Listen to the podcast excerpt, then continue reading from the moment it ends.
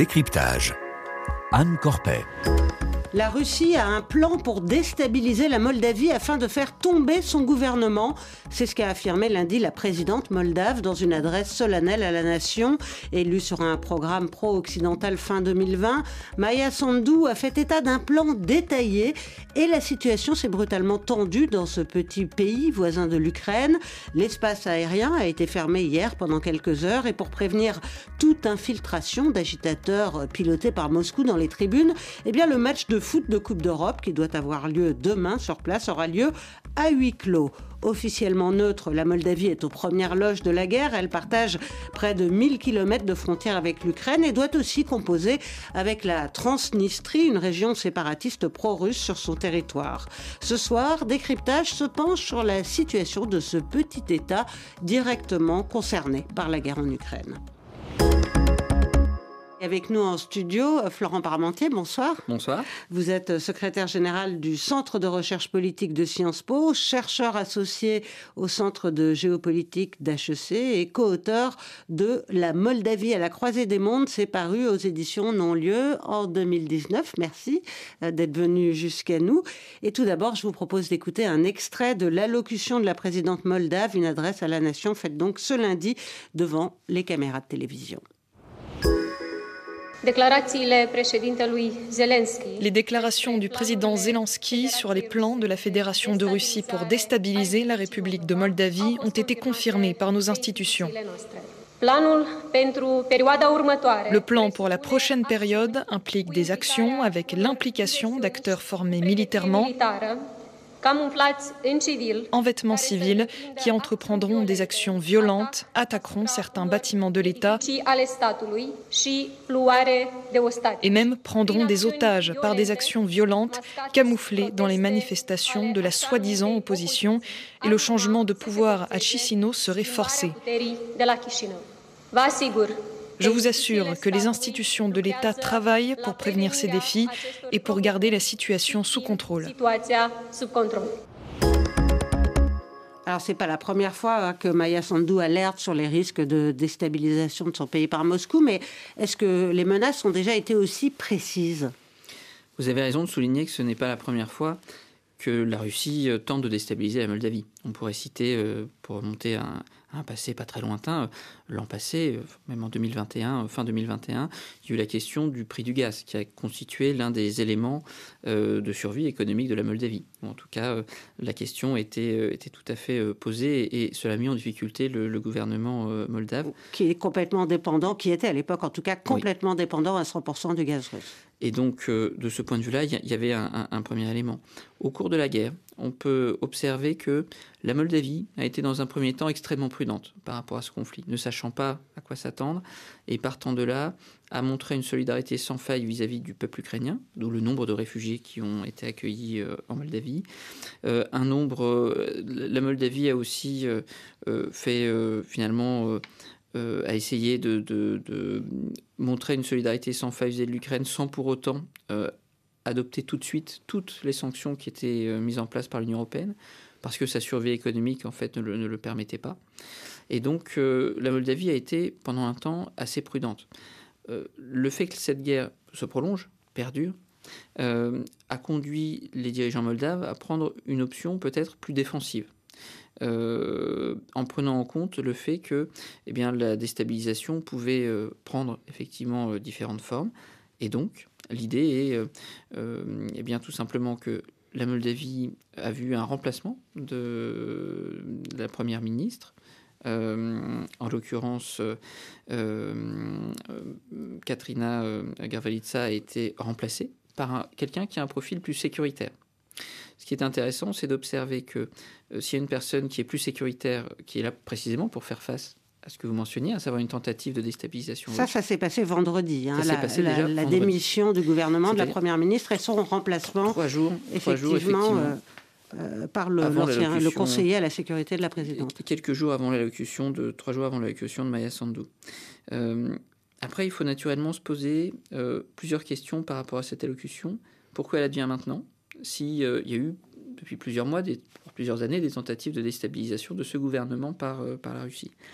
Euh, ce qu'il faut observer, c'est que l'allocution de Maya Sandu vient après une déclaration de Volodymyr Zelensky à Bruxelles, dans laquelle il explique qu'il a des informations de la part, euh, ses services de sécurité, de, de renseignement ont intercepté des informations sur un plan russe de déstabilisation de la Moldavie. Oui, elle vient donc confirmer les propos du président ukrainien. Elle vient à l'appui, effectivement, d'un président ukrainien qui a besoin aujourd'hui du maximum de soutien. Il a surtout besoin de rappeler aux opinions européennes et euh, aux États-Unis euh, tout simplement le fait que ce conflit ne concerne pas uniquement l'Ukraine. Il concerne l'Ukraine, il concerne la Moldavie, il concerne l'ensemble des pays de la région. Et donc c'est un moyen pour, euh, euh, pour Volodymyr Zelensky de, j'allais dire, de, enfin il a tenté quelque chose avec la Moldavie et la Moldavie, euh, par rapport à son profil, est effectivement un État vulnérable aux tentatives de déstabilisation de la Russie, pour plusieurs raisons sur lesquelles on pourra revenir. On y reviendra en effet. Et donc c'est effectivement un élément à prendre en compte dans, dans la déclaration de, de Maya Sandu. Alors Moscou a, démenti hier euh, tout plan de déstabilisation de la Moldavie, a parlé euh, d'affirmations infondées, sans preuve, mais le 2 février dernier, eh bien, le ministre russe des Affaires étrangères a donné une longue interview à la chaîne d'État Rossia 24. Écoutez ce qu'a répondu Sergei Lavrov quand on lui a demandé quel pays de la région pourrait prendre le même chemin que l'Ukraine? Э, Nous considérons en premier lieu la Moldavie. D'abord parce qu'ils ont mis à la tête de leur pays une présidente en utilisant des méthodes loin d'être démocratiques, une présidente qui veut rejoindre l'OTAN, à la nationalité roumaine, qui est prête à unifier son pays avec la Roumanie et qui, de manière générale, est prête à presque tout. Pourquoi les Russes, qui sont déjà quand même bien occupés en Ukraine, euh, voudraient-ils s'en prendre à, ce petit pays? On peut faire euh, plusieurs hypothèses. La première hypothèse, c'est tout simplement que pour l'instant, il y a une solidarité européenne euh, extrêmement vivace derrière, l'Ukraine. Il y a également une solidarité de ce point de vue militaire en termes de livraison d'armes, en termes de soutien financier, en termes de soutien humanitaire à l'Ukraine. Et l'un des calculs de la Russie à long terme consiste à dire euh, on va faire monter les enchères jusqu'au moment où euh, les partenaires de l'Ukraine trouveront que l'addition commence à être trop salée. C'est ça le calcul que fait, que fait, Moscou. Que fait les, Moscou. Sachant cela, ouvrir un nouveau front, c'est donner une possibilité de renchérir le coût de, le coût de cette opération et, le, coût du, le coût du conflit, de le faire renchérir du côté des Européens et du côté des États-Unis, effectivement. Ça, c'est une première, première chose. Euh, il faut d'ailleurs observer que la Moldavie n'a pas été la seule pour laquelle on a évoqué des risques de déstabilisation consécutive à, et, de manière, euh, dire, conséquente, enfin, de manière conséquente avec la guerre en Ukraine. Euh, les États des Balkans, notamment la République serbska, la, la, la, Serbie, ont là aussi été agités en quelque sorte comme euh, euh, des cas spécifiques dans lesquels la Russie pourrait tenter une déstabilisation. Là aussi pour fragiliser la cohésion des Européens. Donc on a, euh, on a, je pense, voilà, cet élément-là qu'il faut. Mais est-ce que la Moldavie représente un, quelconque intérêt stratégique pour les Russes? Si on regarde les choses froidement, est-ce que la Moldavie présente des ressources naturelles? Non. La Moldavie n'a pas de, ressources naturelles qui seraient de nature à aller dans ce point. Est-ce que la, Moldavie euh, euh, opprime une minorité de, russophones? C'est très difficile à défendre comme théorie. Je, vais vous donner un exemple. Vous, citiez tout à l'heure le match euh, qui a lieu entre le shérif Tiraspol et un club serbe de, mémoire. il faut voir que le club du shérif Tiraspol, qui avait été connu notamment pour avoir joué la Ligue des Champions par le passé, le shérif Tiraspol joue à Tiraspol, qui a le plus grand stade de la République de Moldavie, mais il ne joue pas dans un championnat transnistrien. Il joue dans le championnat moldave. Ça veut dire que toutes les semaines, il va aller se confronter avec d'autres clubs de la République de Moldavie. Comme s'il n'y avait pas de séparation en réalité. Et ça montre euh, certainement que la Moldavie, en fait, ne se résume pas à, d'un côté, des russophones en Transnistrie, et de l'autre, une population qui serait uniquement roumaine ou roumanisée.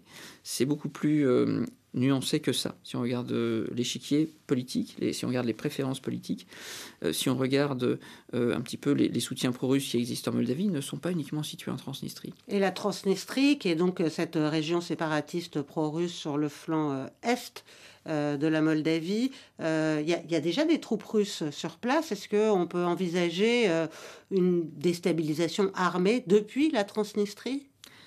De la part de Moscou, je veux dire? À mon sens, non. Pourquoi? Euh, première, euh, premier élément de réponse. Si vous regardez ce qui s'est passé le 24 février 2022, l'Ukraine est attaquée par un ensemble de côtés. Elle est attaquée par la Biélorussie. Euh, la ville de Kharkov, Kharkiv est citée. Kiev, Kiev est, est attaquée. L'ensemble du territoire est attaqué. Donc, pour les Russes, ce n'est pas une simple opération de l'Oblast, c'est sur l'ensemble du territoire. En revanche, rien ne bouge en Transnistrie. Alors que c'est tout près d'Odessa. Ils sont effectivement à côté d'Odessa et Odessa fait partie des cibles. Au moment où est lancée la, guerre euh, par les Russes, ça fait partie des cibles du pouvoir russe. Euh, il faut aussi, c'est un deuxième élément de réponse, regarder quel est le nombre de troupes que nous trouvons en Transnistrie aujourd'hui. Il y a des gardiens des soldats de la paix, nom de, qui est donné aux soldats présents, etc., qui est très modeste. 1500 hommes. Depuis 1992 et, la fin du, conflit. 1500 euh. hommes. Si on regarde le taux d'attrition qu'on observe à Bakhmut, si on regarde le nombre de. Si on regarde simplement. Euh, c'est insuffisant pour euh, attaquer la Moldavie, c'est insuffisant pour avoir un quelconque rôle en Ukraine. Si demain les Ukrainiens se disaient que on a besoin de se débarrasser de la Transnistrie, ils pourraient le faire relativement aisément. relativement aisément. D'ailleurs, au mois d'avril, mai dernier, il y avait des spéculations sur l'idée que euh, les Ukrainiens pourraient faire une opération en Transnistrie de manière à supprimer cette menace qui se situe à l'ouest de l'Ukraine. Ça n'a pas été fait. D'ailleurs, les, autorités moldaves n'étaient pas favorables à cette issue en réalité, pour tout un tas de raisons. Si je prends donc ces deux éléments-là, il y a un troisième élément, je pense, qui est important, c'est la question de la continuité territoriale. C'est peut-être le dernier élément qui est important. La continuité territoriale, qu'est-ce que c'est? Si vous avez euh, des troupes russes qui se trouvent à la frontière de la Transnistrie, alors fondamentalement le rapport de force change et l'équation politique change. Si vous n'avez pas de troupes russes qui jouxtent la frontière avec la Transnistrie, alors la Transnistrie en fait est une zone de vulnérabilité, plus qu'une zone de puissance de la part de la Russie. Zone de vulnérabilité parce que ces 1500 hommes, en réalité, ne pèsent pas grand-chose dans un affrontement euh, aussi global que ça et aussi euh, destructeur que celui auquel nous assistons aujourd'hui. Dans son discours, la présidente a aussi euh, assuré que le parti d'opposition moldave Shor était partie prenante euh, au complot qu'elle impute aux Russes. Euh, il s'agit d'un parti nationaliste pro-russe dirigé par l'oligarque Ilan Shor. qui est-il et puis comment il a réagi à ces accusations? Ilan Shor fait partie de, ces oligarques. Qu'est-ce qu'un oligarque? C'est pas seulement une personnalité riche, contrairement à, ce qu'on a en tête en, règle générale. C'est une personnalité qui utilise sa richesse alternativement pour avoir plus de pouvoir politique et qui utilise le pouvoir politique pour confirmer sa richesse. Donc on a une forme d'interaction. L'idée générale est plutôt que les deux doivent être séparés. Euh, là, on a des formes de fusion et d'accaparement des ressources de l'État. Euh, Ilan Shor fait partie de ce type de, profil. C'est-à-dire que euh, il a notamment trempé dans ce scandale euh, dit du milliard volé en 2014. Pour mémoire, trois banques euh, s'étaient retrouvées dans une situation de quasi-faillite avec euh, la disparition d'un milliard de dollars de leur compte. Un milliard de dollars, ça représentait à l'époque 12% du PIB moldave qui a disparu et pour lequel finalement on n'a pas très bien suivi quels étaient les circuits de, corruption qui a permis ça. Mais ça montrait l'extrême corruption qui a gangréné le pays à ce moment-là. Parmi les bénéficiaires de ce milliard volé, de ce scandale de novembre 2014, se trouve euh, Ilan Shor. Ilan Shor, c'est une personnalité originale dans le paysage euh, politique, euh, pour peut-être deux raisons. D'abord, il n'est pas né en Moldavie, il n'est même pas né en ex-Union soviétique c'est quelqu'un qui est né à Tel Aviv et donc euh, dont les parents étaient euh, originaires de Moldavie, mais qui a qui est lié notamment euh, par sa femme, qui est une, une chanteuse pop russe connue qui est, qui est, Jasmine. Donc il a, disons, des horizons qui ne sont pas ceux de, de la Moldavie uniquement. ça c'est un c'est un premier élément. L'autre élément d'originalité, c'est que c'est une personnalité corrompue est reconnue comme telle. Et donc une large partie de l'opinion publique euh, se méfie beaucoup de personnalités comme euh, Ilan Shore. Il a néanmoins un fief électoral, la ville d'Oreille.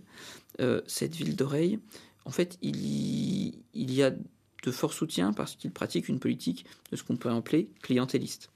À savoir, dans l'image populaire, l'image qu'aimerait laisser Ilan Shore, c'est de dire oui, comme d'autres, j'ai participé à des opérations de corruption. D'ailleurs, j'ai une fortune personnelle, je ne le nie pas. Mais contrairement à d'autres, euh, certains vont mettre en avant leur intégrité. Moi, je vais mettre en avant le fait que je fais, euh, avec ces ressources de corruption, beaucoup de choses pour le peuple. Regardez les expériences que je mène euh, à Oreille et vous verrez en fait que je redistribue davantage pour les plus démunis. Et je me mobilise véritablement pour cette population. C'est ça le message en fait qu'essaie d'avoir Ilan Shaw et c'est comme ça qu'il à finalement des personnes qui sont prêtes à soutenir. Et après euh, donc euh, ces accusations euh, lancées par la présidente, eh bien son parti a annoncé la tenue de manifestations anti-gouvernementales ce dimanche dans la capitale moldave. Là non plus, ce n'est pas une première. L'opposition a battu le pavé tout l'automne contre l'administration. On les entend, c'est des manifestants qui ont réclamé la démission de Maya Sandu. Est-ce que c'est en raison de son positionnement pro-européen ou en raison euh, bah, des complications économiques énormes auxquelles euh, ont fait face euh, les habitants de la Moldavie du fait du conflit en Ukraine? Je pense que la situation politique de la Moldavie peut être analysée avec trois angles qui me paraissent importants. Le premier angle, c'est de rappeler que Maya Sandu reste malgré tout la personnalité politique probablement la plus populaire. Et s'il devait y avoir des élections ce dimanche, le plus vraisemblable serait qu'elle serait largement en tête au premier tour et gagnante dans la quasi-totalité des cas de figure euh, d'aujourd'hui, en tout cas, euh, gagnante au second tour. Donc il y a une véritable personnalité. Le parti politique de Maya Sandu, le PAS, lui a peut-être plus de difficultés. D'ailleurs, euh, la première ministre Natalia Gavrica avait une forme d'impopularité euh, qui étaient peut-être liés à des enjeux de communication, des enjeux, etc. Mais euh, donc sur ce terrain-là, en fait, le gouvernement n'avait pas la même, euh, la même force. Enfin, il faut regarder le sentiment social qui, qui l'on peut traduire par la question est-ce que, à votre avis, le pays va dans la bonne direction ou dans la mauvaise direction? D'après un, un, sondage d'un institut local qui s'appelle IDATA, 58% des Moldaves pensent que le pays va dans la mauvaise direction. Donc, est-ce qu'il y a un fondement, euh, socio-économique aux manifestations? La réponse est oui. Euh, est-ce que l'opposition, cette partie de l'opposition, essaie d'instrumentaliser euh, ces manifestations? La réponse est sans doute oui. Est-ce que la Russie finance le parti d'Ilan Shore? D'après un certain nombre d'éléments qu'on a pu comprendre, là aussi, il y a un soutien. Est-ce que pour autant, l'ensemble des explications euh, se passe parce que euh, la, Russie finance l'opposition moldave et que ça n'existerait pas sans ce financement-là, je pense qu'on peut répondre non à cette question.